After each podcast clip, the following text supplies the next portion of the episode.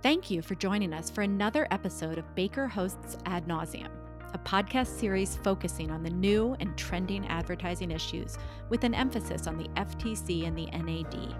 I'm Amy Kotman, and you're listening to Baker Hosts. We're once again joined by Amy Mudge and Daniel Kaufman, two partners from Baker Hostetler's advertising, marketing, and digital media team. Together, they have decades of advertising experience and approach advertising issues from multiple perspectives. And today, we have a special guest, Randy Shaheen, a partner from Baker Hostetler's advertising, marketing, and digital media team. On today's episode of Ad Nauseam, Amy, Daniel, and Randy will begin their deep dive into the FTC's recent health products compliance guidance document this is the first in a three part series, and today they'll provide an overview of the new guidance and a discussion of a few of the seminal cases of the past two decades that play an important role in the guidance. With that, welcome to Ad Nauseam, and let's turn it over to Amy, Daniel, and Randy. Thank you for joining us for Ad Nauseam. Daniel and I got pretty excited to launch this podcast and decided already we had to sex it up and add something different. So, welcome to our first podcast series where we are going to be talking about those health products compliance guidelines. We're going to focus on what's changed, what's the same, and why it's important. And we just knew we could not do this justice in a single episode. So we hope you'll join us for the other two. To kick us off, we've also invited a guest we have Randy Shaheen who is joining us. And why is he here? Because we like Playmates in the Sandbox, but also Randy was involved in some of the FTC's cases from the early aughts that really reset the modern day understanding of what constitutes competent and reliable scientific evidence in the context of health claims. So we really thought there was nobody better to join us to set the table. But before we get to the aughts, we're going to kick it back even further and start when it all began in the 90s. Daniel? Thanks, Amy. It is great to be here. I'm really glad to have Randy joining us. So, the new FTC health guidance is an update of their 1998 dietary supplement guidance, which is a really important document. So, 1998 is the last time they updated that. And I was wondering what else was going on in the world in 1998 that was important. Google was founded, Titanic swept the Oscars, Harrison Ford, People's Sexiest Man Alive, the final episode of Seinfeld, and probably the most important thing from 1998, Britney releasing Baby One More Time. Amy, what was your favorite thing from 1998? Huh. All right, I'll see you, Titanic, and I will raise you something about Mary. Still to this day, one of my favorite movies. It was also the seminal launch of Viagra. And I think my favorite thing, I was still in my 20s, just barely, but I was hanging on. Randy, how about you? Before I get to that, let me just say, Amy Daniel, first, it's a pleasure, it's an honor, really, to be your your first guest. And I'm hoping, expecting there's going to be merch for guests coffee mug, t-shirt, something. I'll be looking for that. In terms of the 1990s, 1998, uh, that was really the heyday of the X-Files, which was one of my favorite shows and and a show I've been thinking a lot about recently as I look up at the sky and wonder what what it is that's flying above me and and maybe getting shot down.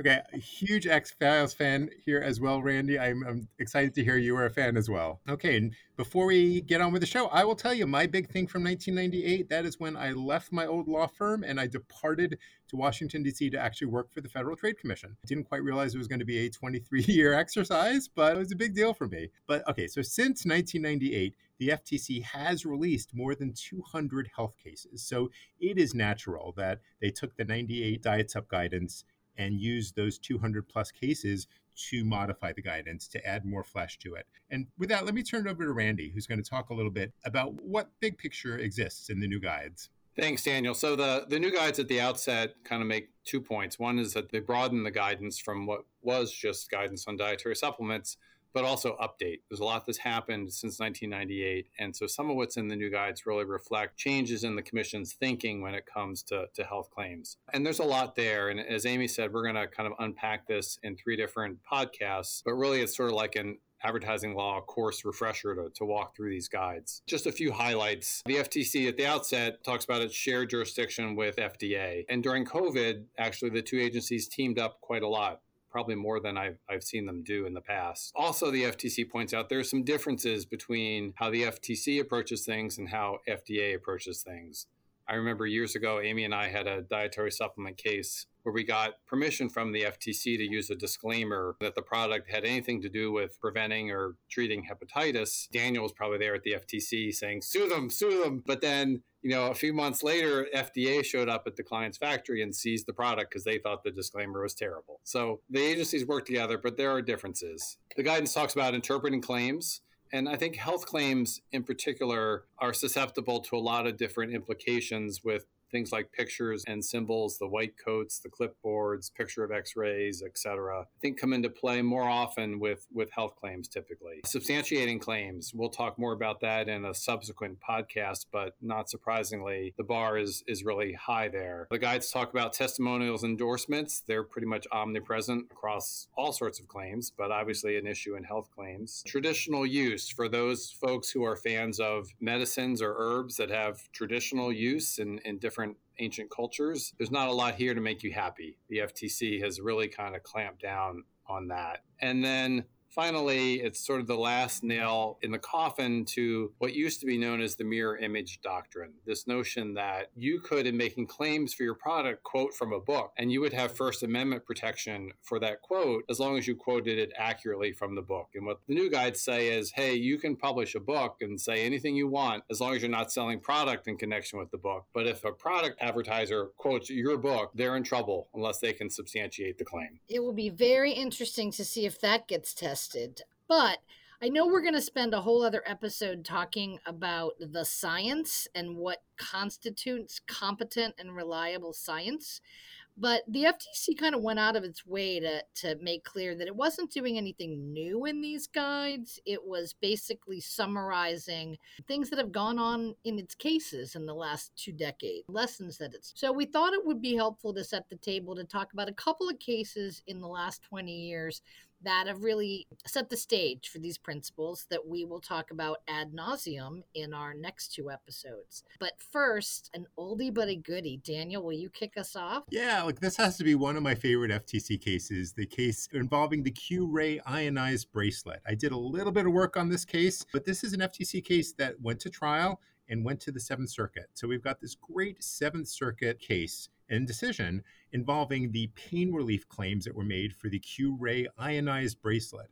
And this is one of those cases where you read it and you're like, okay, the court was having a lot of fun writing this decision. And there's a lot to this case. There were multiple studies, um, and I put studies in quotes, demonstrating that this ionized bracelet would reduce or eliminate pain. The district court goes through all the studies explaining why they are inappropriate and ill founded. Lack of placebo, lack of effect. You know, it just goes through multiple cases. And again, you, you read through it, and the studies were particularly problematic. And the Seventh Circuit doesn't delve too much into the science and why the studies are bad. They incorporate all of what the uh, district court did, certainly support the analysis of the studies, but there's some really great language in the decision that I wanted to share. The Seventh Circuit calls these statements about how the product works through ionization and enhancing the flow of bioenergy and calls it blather.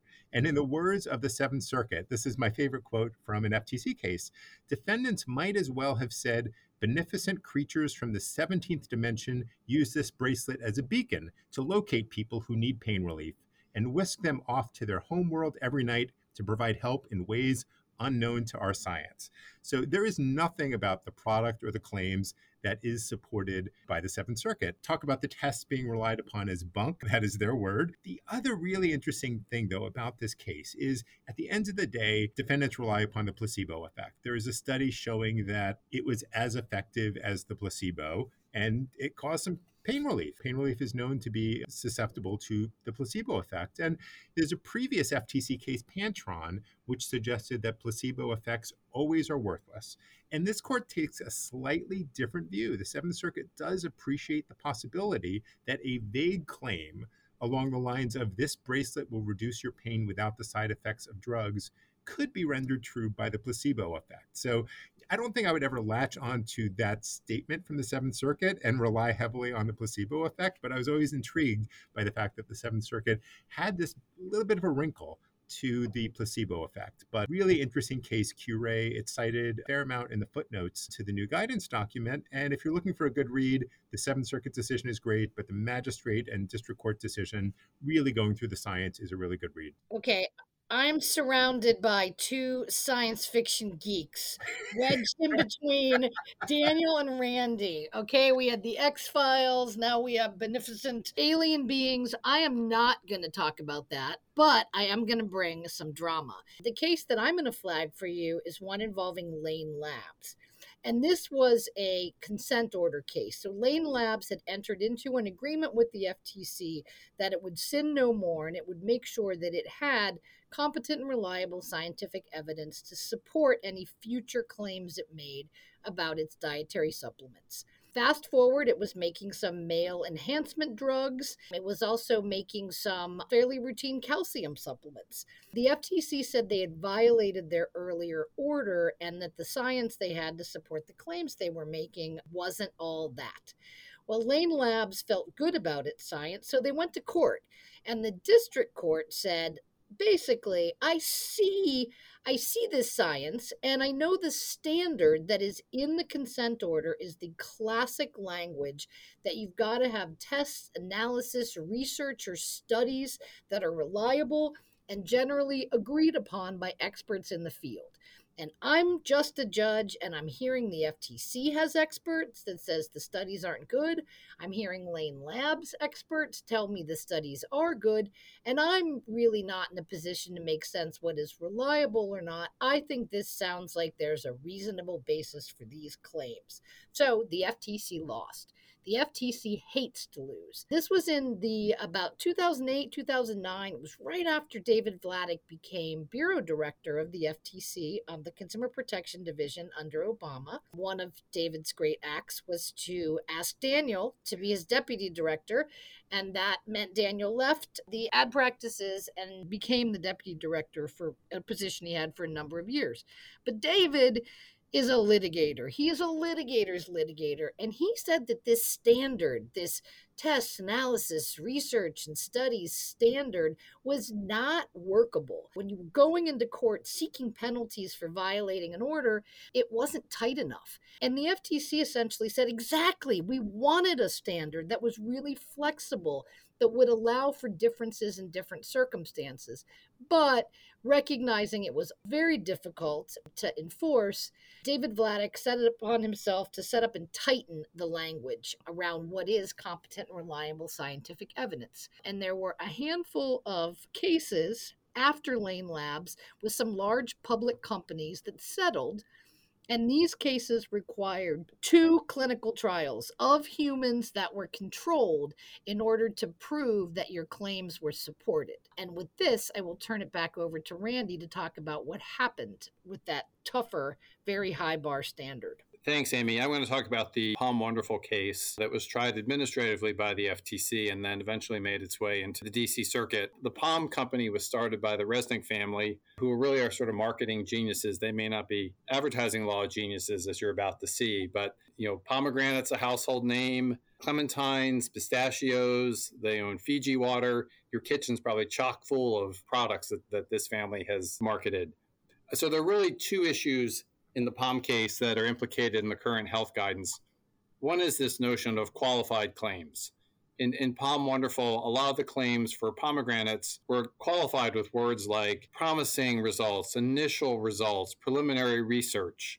And the company really tried to rely on that to say, we may not have you know the gold standard clinical trials but we have some science here that supports these claims and both the commission and the DC Circuit said that was too little qualification. That qualification was not sufficient because it was overwhelmed by other statements, things like the product is supported by millions of dollars in scientific research. And then for those of you who remember the ads, there was also this notion of cheat death. So a little hard to say preliminary studies suggest you can cheat death. Kind of overwhelms the qualifier. Note that Commissioner Ohlhausen dissented, saying that really the commission needed consumer survey evidence to prove, to demonstrate that consumers wouldn't pick up on these qualifications, that the commission couldn't use its magic hat to just decide that all by itself. But the DC Circuit ultimately agreed with the majority of the commission and rejected Commissioner Ohlhausen's statement there. But ultimately, Commissioner Ohlhausen got the last laugh on the issue of how many clinical studies were required. As Amy said, the commission had been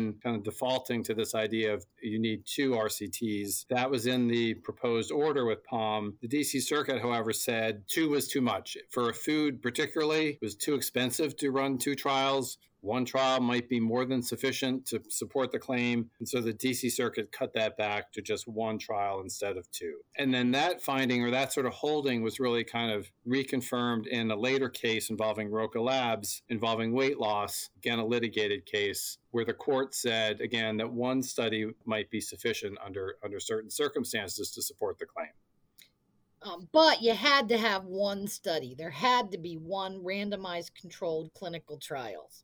One good study. One good one. Okay. Well, with that, I would be remiss. This is the first podcast we've had where we've not talked about an NAD case. I would like to at least note in passing that POM Wonderful was a case that started at the NAD and its cheat death advertisements were reviewed by the NAD and recommended to be discontinued. They took a referral to the FTC and that's all she wrote, and the rest is history. I did not know it was an NAD referral. That is fascinating, Amy. It was. That mm. shows that synergy in between the NAD and the FTC.